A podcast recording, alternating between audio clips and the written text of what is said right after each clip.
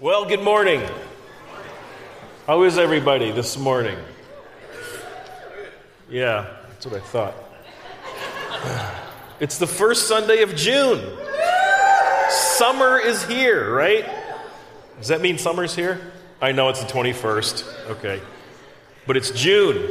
Two weeks from tomorrow is VBS. Vacation Bible School. Hundreds of kids will be on this campus hearing about Jesus, some of them, no doubt, for the very first time. And I'm going to be a crew leader. And I'm terrified. I get a half a dozen little boys to spend some 20 hours with all week. And uh, I went to orientation on Friday night to learn what I'm supposed to do. I still have no idea. Man, I was overwhelmed. Um, I mean, I like kids. I, I raised a couple kids, but it's been a long time. And you know, every, as I'm listening to all this stuff and all these rules and all these things we need to do, I, I was overwhelmed. I just wanted to throw in the towel. I wanted to pull back, quit, go back to what I know, go back to what I'm comfortable with, and not be pushed out of my comfort zone. Just like the Jewish believers in the book of Hebrews. They were the same way. They were terrified of what was going on, and they wanted to go back to their old familiar ways, the old Jewish ways, the sacrificial system. But the writer of Hebrews has been telling them for 10 chapters don't do it. Jesus is better. You have direct access to God and you can literally come into the presence of God. So don't go back. Don't pull back. Keep going forward, which I need to hear too. Keep going forward. You'll do fine. Um, I'll get wet. I'll be exhausted. I'll have all kinds of things stretched and pushed, but it'll be good. It'll be good. You know, the last two weeks, we've been, we've been seeing how the, uh, the, these Jewish believers in the book of Hebrews were neglecting meeting together. They were avoiding coming together and getting the encouragement and the challenge that they needed from each other to keep growing, to, to not shrink back, to don't bail out and try to, try to do this alone because we need each other. And this sounds really, really loud in my ears up here. Um, could you tone it down just a tad? I don't know how it sounds to you, but loud? Sounds like I'm mad at you? All I can say is if the shoe fits. Guilty conscience. Guilty conscience, right there. Thank you. Um, does it sound like I'm just being very pastoral and gentle now? I'm not yelling at you anymore. Sounds better. I thought I was yelling at myself up here. Um, anyway, the, the, Hebrew believers were being encouraged don't go it alone. Quit neglecting meeting together. You need each other. And, and as I was you know, thinking about this in terms of VBS, the, the VBS directors told us that if we have any problem or any questions, they're there to help. Uh, I wish they would just assign me one. Um, just walk with me the whole time in this process because we need each other. We can't do this alone. We need help, right? We need the body of Christ to come alongside. Turn to Hebrews 10. Um, ushers have Bibles back there. If you need a Bible or want a Bible, they've got one for you. You can use it, you can keep it. But we're in Hebrews 10 this morning. and today in our text, we're going to learn some of the reasons why these Jewish believers were tempted to drift away and go back to their old safe ways.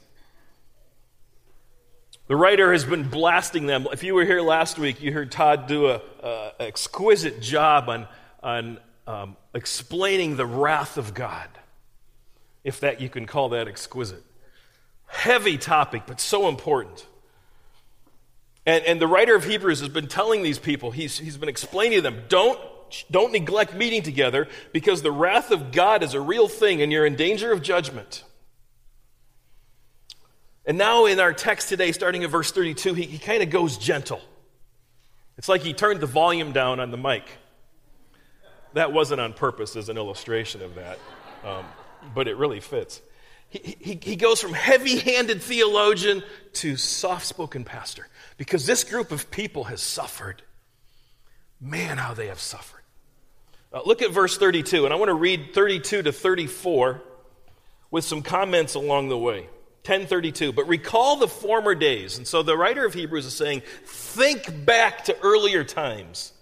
When after you were enlightened, and, and, and I believe, and, and many believe, that this means they were truly saved. You had been saved. Earlier times, you got saved. Maybe it was soon after they were saved. You endured a hard struggle with sufferings. This word struggled is a sports metaphor. It's the idea of an athlete who's struggling and straining but instead of struggling and straining in a, in a, contest, they were struggling and straining against sufferings. Verse 33 sometimes being publicly exposed to reproach and affliction. Think about this for a second. They were, they were verbally abused in public, they were insulted, they were ridiculed, they were shamed publicly, mocked, belittled.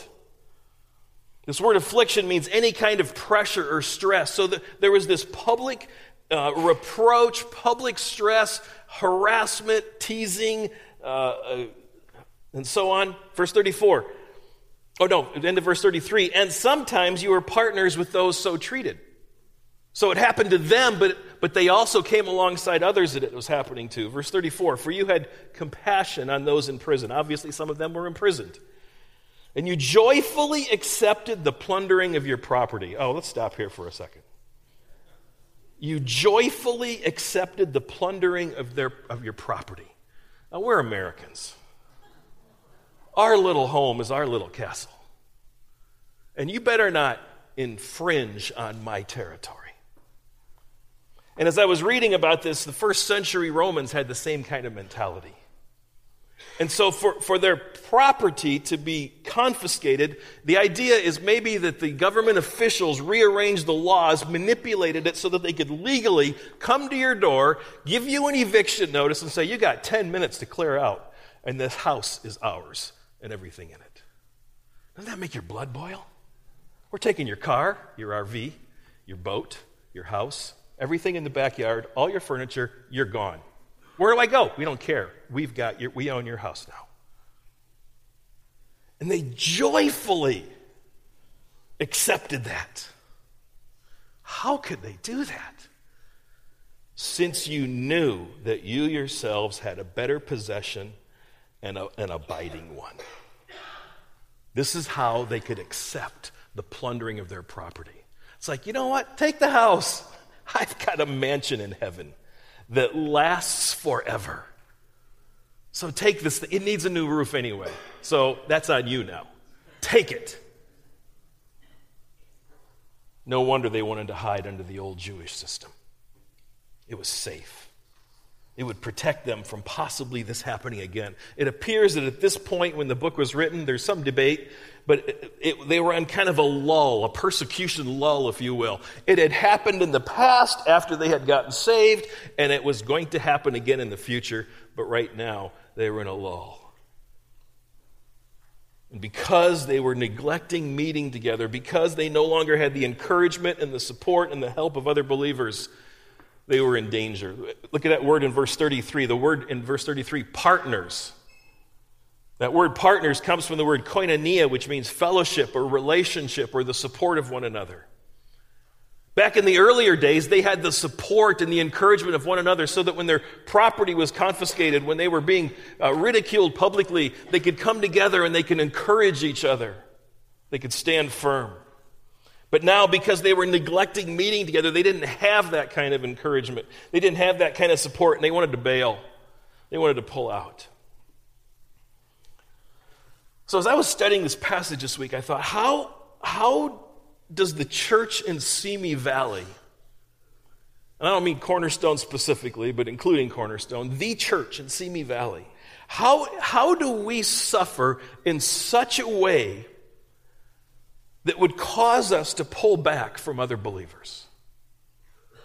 How, how does the church, how do Christians, believers, people that have been enlightened, people that know uh, where they stand with Christ, how is it that we suffer or go through some persecution or some ridicule or whatever that would then cause us to quit going to church, to quit meeting together, to quit seeking out the encouragement of other believers?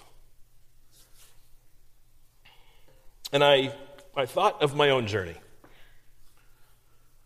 And I thought about how the church has hurt me. And how the church, and I'm using that in quotes, the church at large, has hurt our family and caused us to suffer. About 11 or 12 years ago, we were pastoring a church in Indiana, northern Indiana. And I, I hit the end of what had been an ongoing process of burning out. And I resigned the church and I went to work for my brother in law in New Orleans. It was right after Hurricane Katrina. And uh, we, what we would do is survey damage and then build estimates for insurance companies. And let me tell you, there was a lot of damage. Everything you saw on TV was true and then some. We spent about three months, I spent about three months living in a hotel uh, right by the French Quarter. We worked long hours. Sundays were days to catch up. Uh, there was no church. There was no support. I don't know if, even know if churches were meeting, but if they were, I did not seek them out. I was pretty jaded about the church at this point in time. I felt like I'd been abandoned. I felt like I'd been betrayed. I felt like the church had disappointed me and, and failed me. And it was a very, very dark time in my life. And looking back, I realized that, that I could have been so much better if I had not neglected meeting together. If I had had some other believers around me at that point in time. I don't completely blame others because I kind of pulled myself out. I kind of bailed. I kind of left town too. But you know, I don't think I'm alone in that journey. I run into people all the time who are mad at the church because it failed. It disappointed. It hurt them. And yeah, that's the nature of people. The church is people. And we fail. And we disappoint. And we don't meet expectations. I have failed. I have hurt. I don't know maybe somebody here in this room is disappointed at me or I have failed. I remember years ago, a young lady came to me and, and wanted to apologize for being angry at me and for being bitter at me. And I said, Well, of course I forgive you. And I have no idea what I did. She wouldn't tell me, and I still don't know. Point is, we disappoint each other. And so we pull back. We create distance. You know what? That church, I'm not going there again. Those Christians, they're hypocrites. Anybody? No, don't raise your hands. Anybody know any Christians who are hypocrites? Look around. We all are at some level, right? We all disappoint. We all fail. We're all cons- inconsistent. But what do we do? We neglect meeting together because we've been hurt. We quit our community group we quit going to church. We quit interacting with the very people that can encourage us and keep us going. But the writer of Hebrews is telling his, his, his readers, you can't stay there. Okay, you're pulling back, but you can't stay there. You've got to get back in the game. You've got to get back with other believers who can speak gospel truth into your life. Stop neglecting meeting with other believers who can stir you up to love and good deeds. We draw near to God by drawing near to other believers. Todd has hit that so hard the last couple weeks, coming off of Hebrews 10 24 and 25. And that same theme threads its way through our passage today. And so, what the writer of Hebrews does now in verses 35 to 39 is he takes us through three cycles that explain the dangers and the benefits of not having others around us. There's no benefits to that. The dangers of not having others and the benefits of having others around us. And he uses this technique, I think. What, what, what, I see here is this, is this saying the same thing and then cycling back around and saying it again and then cycling back it around and saying it a third time, just to reinforce how dangerous it is. So that's where we're going to spend the rest of our time looking at these cycles. And the first cycle is in verses 35 to 36. Therefore, do not throw away your confidence, which, which has a great reward for you have need of endurance, so that when you have done the will of God, you may receive what is promised. In this first cycle, the writer of Hebrews gives us a couple of things that we need to do. First of all, we need to keep our confidence. This refers, I believe, specifically to that confidence that we have to directly access God. I think he's referring to uh, back in verse uh, back in chapter 4 verse 16 where he uses the exact same word and here's the two texts together. 4:16 says, "Let us then with confidence draw near to the throne of grace that we may receive mercy and find grace to help in time of need." And now he's saying, don't throw away that confidence. Another word might be boldness this, this certainty that we can come into the presence of God. How often do we feel like God is not there? How often do you feel like He doesn't hear us? And if He does, He doesn't care. Why should I keep reading my Bible? Why should I keep going to church? Why should I keep doing this whole God thing? I'm not going to my community group anymore. I'm not going to church anymore. Just forget it. It doesn't work. But, but He says here that, that we have confidence to draw near to find help in time of need. And you know what? Sometimes that help comes through people. Sometimes he uses other people in our lives. We, we, we say, God, why aren't you helping me? And he says, I sent you a bunch of people to help you. Why have you stiff armed them? The writer, says, the writer of Hebrews says, Don't throw it away. Don't throw that away. He also says we need to endure. This word means to stand your ground and not give up. It's the idea that when your basketball team is down 62 to 8, you get off the bench, you get back in the game, and you keep on fighting. It means you don't give up on people. You don't give up on the church, even when you've been hurt, even when you've been disappointed.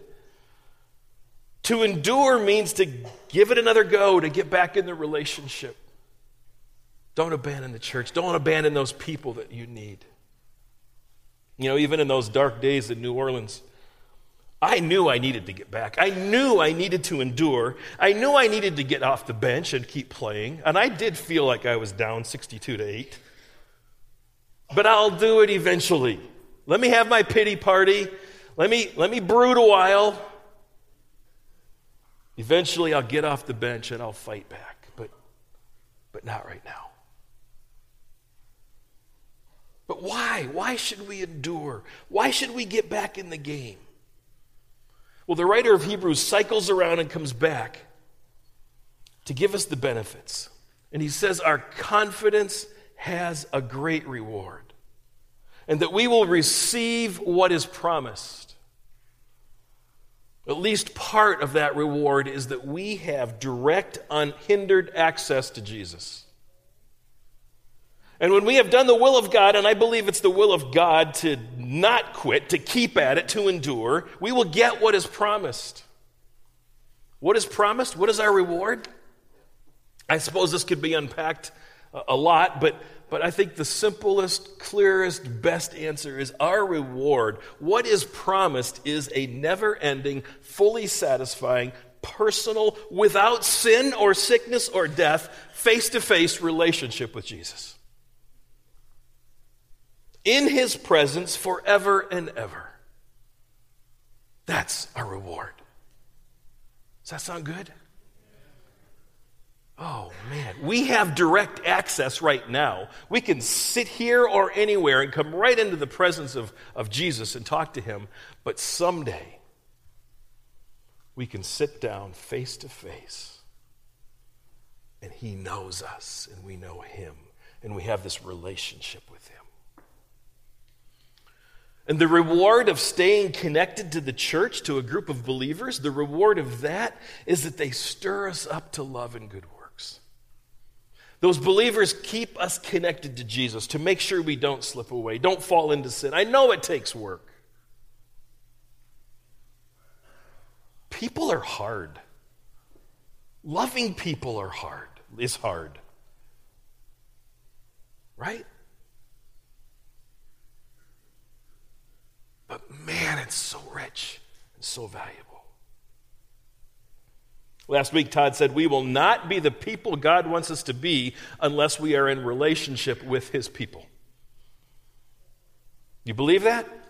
We will not be the people God wants us to be unless we are in relationship with His people. Don and I were at a wedding some years ago, a TED and they had a dance off. And we won. Not because we dance well, because we don't, but because we were the oldest married couple left on the dance floor. It was a very young crowd. And so the reward, or the, the yeah, the prize for winning was to give the new uh, married couple a word of advice. And I don't know, it just came out of us. We just said, never quit. You don't think that's too profound? or you're just speechless, you're spellbound. Never quit. Marriage is hard, but don't quit. Keep at it. Keep, keep talking. Never quit. You feel like it sometimes, but never quit. Never quit. And what is true of marriage is true of our relationship with God and with His people. Never quit. Keep going. Pull yourself back up. Keep going. Get back in the game. Get off the bench and keep playing. Don't throw away your confidence. Don't quit. Don't give up. And the reward and the promise is a vibrant relationship with the very God of the universe who, that will never, ever, ever end. Let's look at the second cycle now that explains the dangers and the benefits of not having others around us. And that's in verses 37 and 38. For yet a little while, and the coming one will come and will not delay, but my righteous one shall live by faith. And if he shrinks back, my soul has no pleasure in him. Now, the writer of Hebrews does something really interesting here in these verses. He references two Old Testament passages, Isaiah 26 20 and Habakkuk 2 3 and 4. He doesn't actually quote them, but he freely adapts them for his purposes. He only uses a tiny piece of Isaiah 26 20. In fact, if you've got any kind of a reference Bible, um, your footnote might not even say Isaiah 26 20. I looked through my, I have several study Bibles on my shelf, and about half of them reference Isaiah 26 20, and half of them don't. So it was interesting. But look at, look at Isaiah 26 20. Come, my people, enter your chambers and shut your doors behind you. Hide yourselves for a little while until, the fury has passed by. Isn't that great? Hide, close the doors. Now, let me, let me compare the two passages together. The tiny piece is that little part there for a little while. It is likely that the church to whom the writer was writing this letter was very familiar with the Old Testament. They were Jews. They were very familiar with Isaiah. They were probably very familiar with this passage. And in fact, it's possible that they were using Isaiah 26:20 to justify leaving the church, neglecting meeting with other believers, hiding away to avoid future suffering. I mean, don't you feel this way sometimes? I want to enter my house. I'm going to close my doors, I'm going to pull the blinds, and I'm good. Anybody feel that way? Yeah, there's times, right? But I think the writer, what the writer does here now is he gives them some amazing encouragement for them to realize, okay, that's, that's fine maybe for a moment, but you're still doing it. The little while is over. And he gives them now some amazing encouragement to, to, to keep them uh, moving forward, to not hide away, to not quit. And he says in the verse that the coming one will come and not delay. What's his encouragement? Jesus is coming. Jesus is coming. Okay, it's tough, it's hard, you're suffering, but the coming one, referring to Jesus, the, the structure here is really interesting. The coming one will come. You might be discouraged, you might be frustrated, you might be struggling, you're unhappy, you're unfulfilled, you're mad at the church, you're mad at people, you're mad at life, you're mad at Trump, you're mad at ISIS, you're mad at politics, you're mad at, I don't know, you're mad at something, right? But Jesus is coming. You're like, so? Politics are still a mess. But what's the encouragement when Jesus comes? What happens? Everything is set right. Justice rules, sickness is eradicated, your, your soul is fully satisfied in Him. ISIS is gone, politics are gone, because Jesus is the King of the world.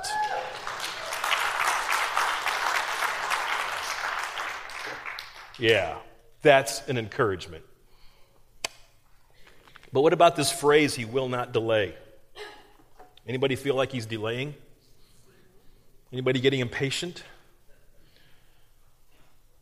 Well, the writer of Hebrews is telling us here, I think, that Jesus will come at exactly the time that he has determined he will come, and not a second later.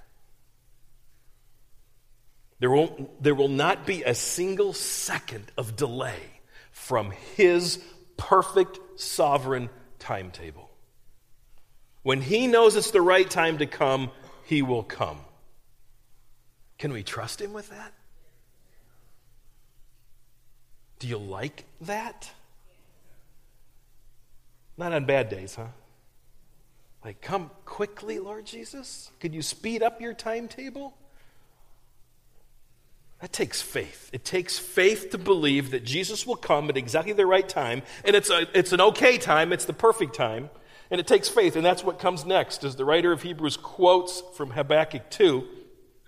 And he says, We must live by faith. My righteous one lives by faith. True followers. My righteous one here, I think, is probably referring to true believers in Christ. Live by faith. Now, we're going to get into chapter 11 next week, but, but let me just jump to 11.6 right now. Because, because the writer, what he's starting to do is point us to faith. He's start, starting to lay out their faith. He's talking about faith. We live by faith. The whole Christian life is built around faith. This is so huge. Paul quotes this phrase from, from Habakkuk 2. He quotes it in Galatians and Romans. And if Paul wrote Hebrews, and there's a debate, uh, then he quotes it here too. But if Paul didn't write Hebrews, then somebody else who wrote Hebrews quoted it. So this phrase is so important. It's all through the New Testament. The righteous will live by faith. Hebrews 11, 6 says, Without faith, it's impossible to please him. For whoever would draw near to God must believe that he exists and that he rewards those who seek him. We simply have to trust and believe. We have to believe that God really does exist, that He really has spoken through His Word, that He really will do what He said He will do, that He will reward those of us who continue to seek after him, that he's going to use people, he's going to use the church, that is, that is messed up as the church is. The church really is the body of Christ, it is the bride of Christ. It's the only institution that God has given us to create Christ likeness and encourage one another and build each other up. So we have to, by faith, believe this is where we need to be. And it's so important, faith is so important, that in the midst of this sermon called the book of Hebrews, the writer is going to give us a mini sermon called chapter 11 The Great Hall of Fame of Faith. And we'll unpack that next week. But now the writer of Hebrews cycles back around again and explains the dangers of not trusting that Jesus is coming. And he says this If we shrink back, There it is. If we shrink back, God has no pleasure in us. Now, this term, shrink back, I like this term. I think it's so descriptive. He uses it again in verse 39. I don't like what it means because it's an incredibly dangerous term, but it's so descriptive of what we tend to do when we get hurt or when we suffer, or like I felt Friday night at VBS orientation, I wanted to shrink back. It's like, no, can I hide somewhere? And when things get rough, we want to shrink back.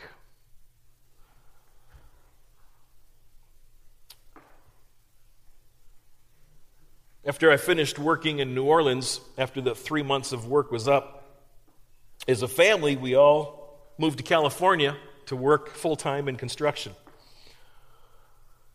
We began to look for a church and tried different churches in the area. We were down in northern Orange County. And uh, our kids got connected to a college group at this church, and so we thought, okay, well, they're happy there. Let's us go there too. But I just wanted to sit. I've been a pastor for 18 years. And I was tired. I was, I was sick of it. I wanted to shrink back. So we came to church. We sat. We listened. And we left. And the way I operate is I wanted to leave as fast as I possibly could. And I really believe I remember Sundays where Dawn and the kids were still talking, and I went out. And I went out and sat in the car. I wanted to shrink back. Now, now, maybe that's what we needed for a time. Maybe, maybe I needed that. And there's, there's times, I suppose, to pull back and to take a break, and, and that may have been the time. But you can't stay there. The writer of Hebrews is warning us that shrinking back risks this thing called God having no pleasure in me. Now, that's an interesting phrase. One commentator says this My soul has no pleasure in him, might seem mild, but is actually quite ominous. I was running this by Dawn and we were talking about it. She's like, "No pleasure. That doesn't sound like as you know as big of a deal as a fearful thing to fall into the hands of a living God." I was thinking about it and I thought, well, what if, what if our daughter said to you, and, and our daughter and Dawn are best friends. What if she said to you, Mom, I have no pleasure in you? I find no pleasure in you. And she kind of went, whoa, okay, that changes it. What if God looked down on me and said, Chris, I find no pleasure in you? Whoa. Oh. Can you feel that? I find no pleasure in you. I had a hard time finding this phrase. We have a lot of commentaries that we use for the book of Hebrews. And I went through them all, and I had a hard time finding anybody that would talk about this phrase. They simply interpret as God will reject us. It's like, how did you get there? And finally, I found somebody that sort of explained it a little bit. Most commentators simply say that finding no pleasure in you simply means you are rejected. Those who shrink back are those of people who are in danger of demonstrating that they were never true followers of Jesus. So they run the incredible risk of falling into the hands of a living God and discovering that God has rejected them. That's a scary place to be. Shrinking back is a scary place to be because the potential is there that you're not really a believer. Oh, don't shrink back.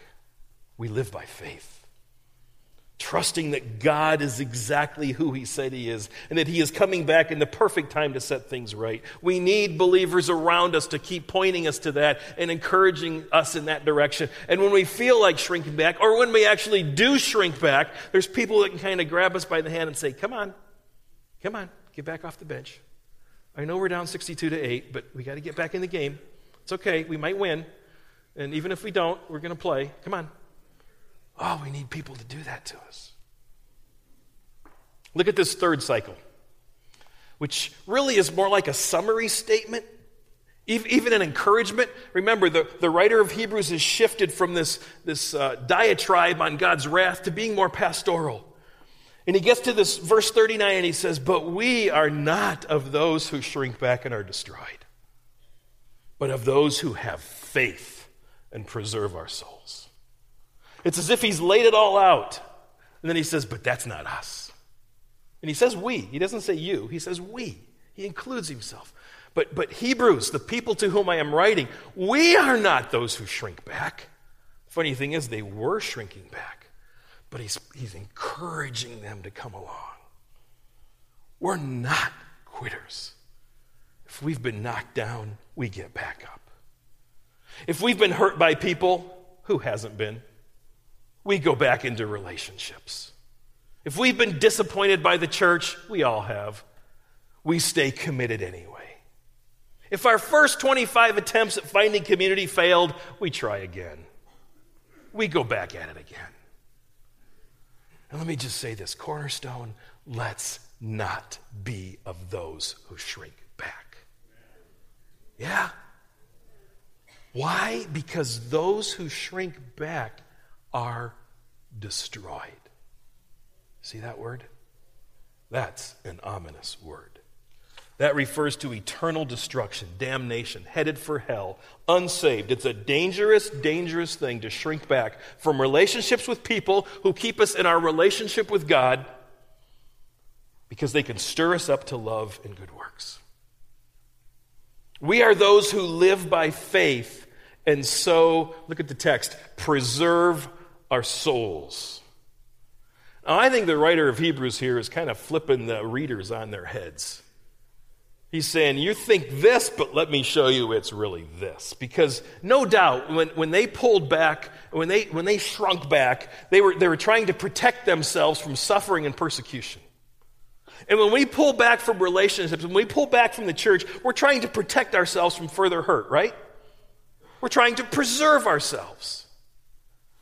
And what the writer is saying here is you're actually destroying yourself when you do that. If you stay in relationship by faith, you then preserve your souls.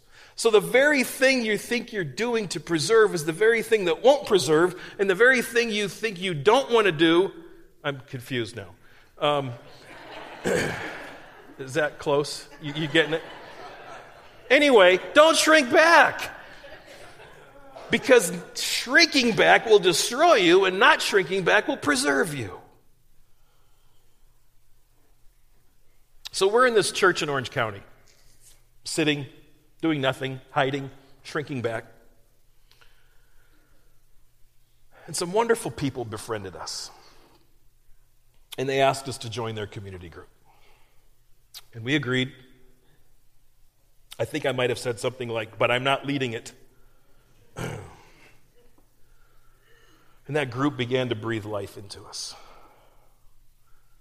We could be ourselves, we could be real, we could love one another. They really didn't expect anything of us. We could just heal.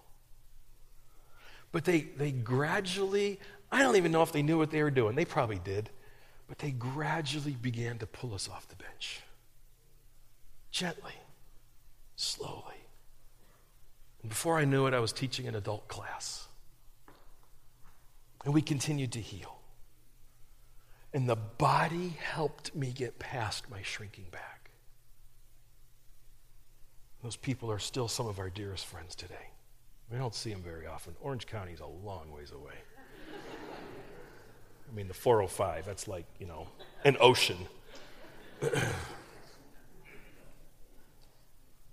But as I was working on this passage this week, I was convicted that maybe I'm still shrinking back too much. Maybe, maybe I'm sh- still shrunk back more than I realized. Maybe not so much that I was in danger of eternal destruction, but maybe I'm still playing it too. Maybe I still have one foot on the bench, you know, kind of like I'm out here dribbling, but I got one foot on the bench in case I need to jump back quick. And it made me think that maybe there's different levels of shrinking back. There are those that completely abandon God, completely abandon the church, completely abandon other believers, and they just walk away and reject it all. Those are the ones who are in danger of destruction. But then there's another level of shrinking back. Maybe not the wholesale abandonment of God, but, but maybe more of an arm's length. I don't really need to be in community. I'm doing fine. I have a few friends. We all think alike, so they probably don't spur me on to love and good works, but that's okay because I really don't want stirred up and provoked.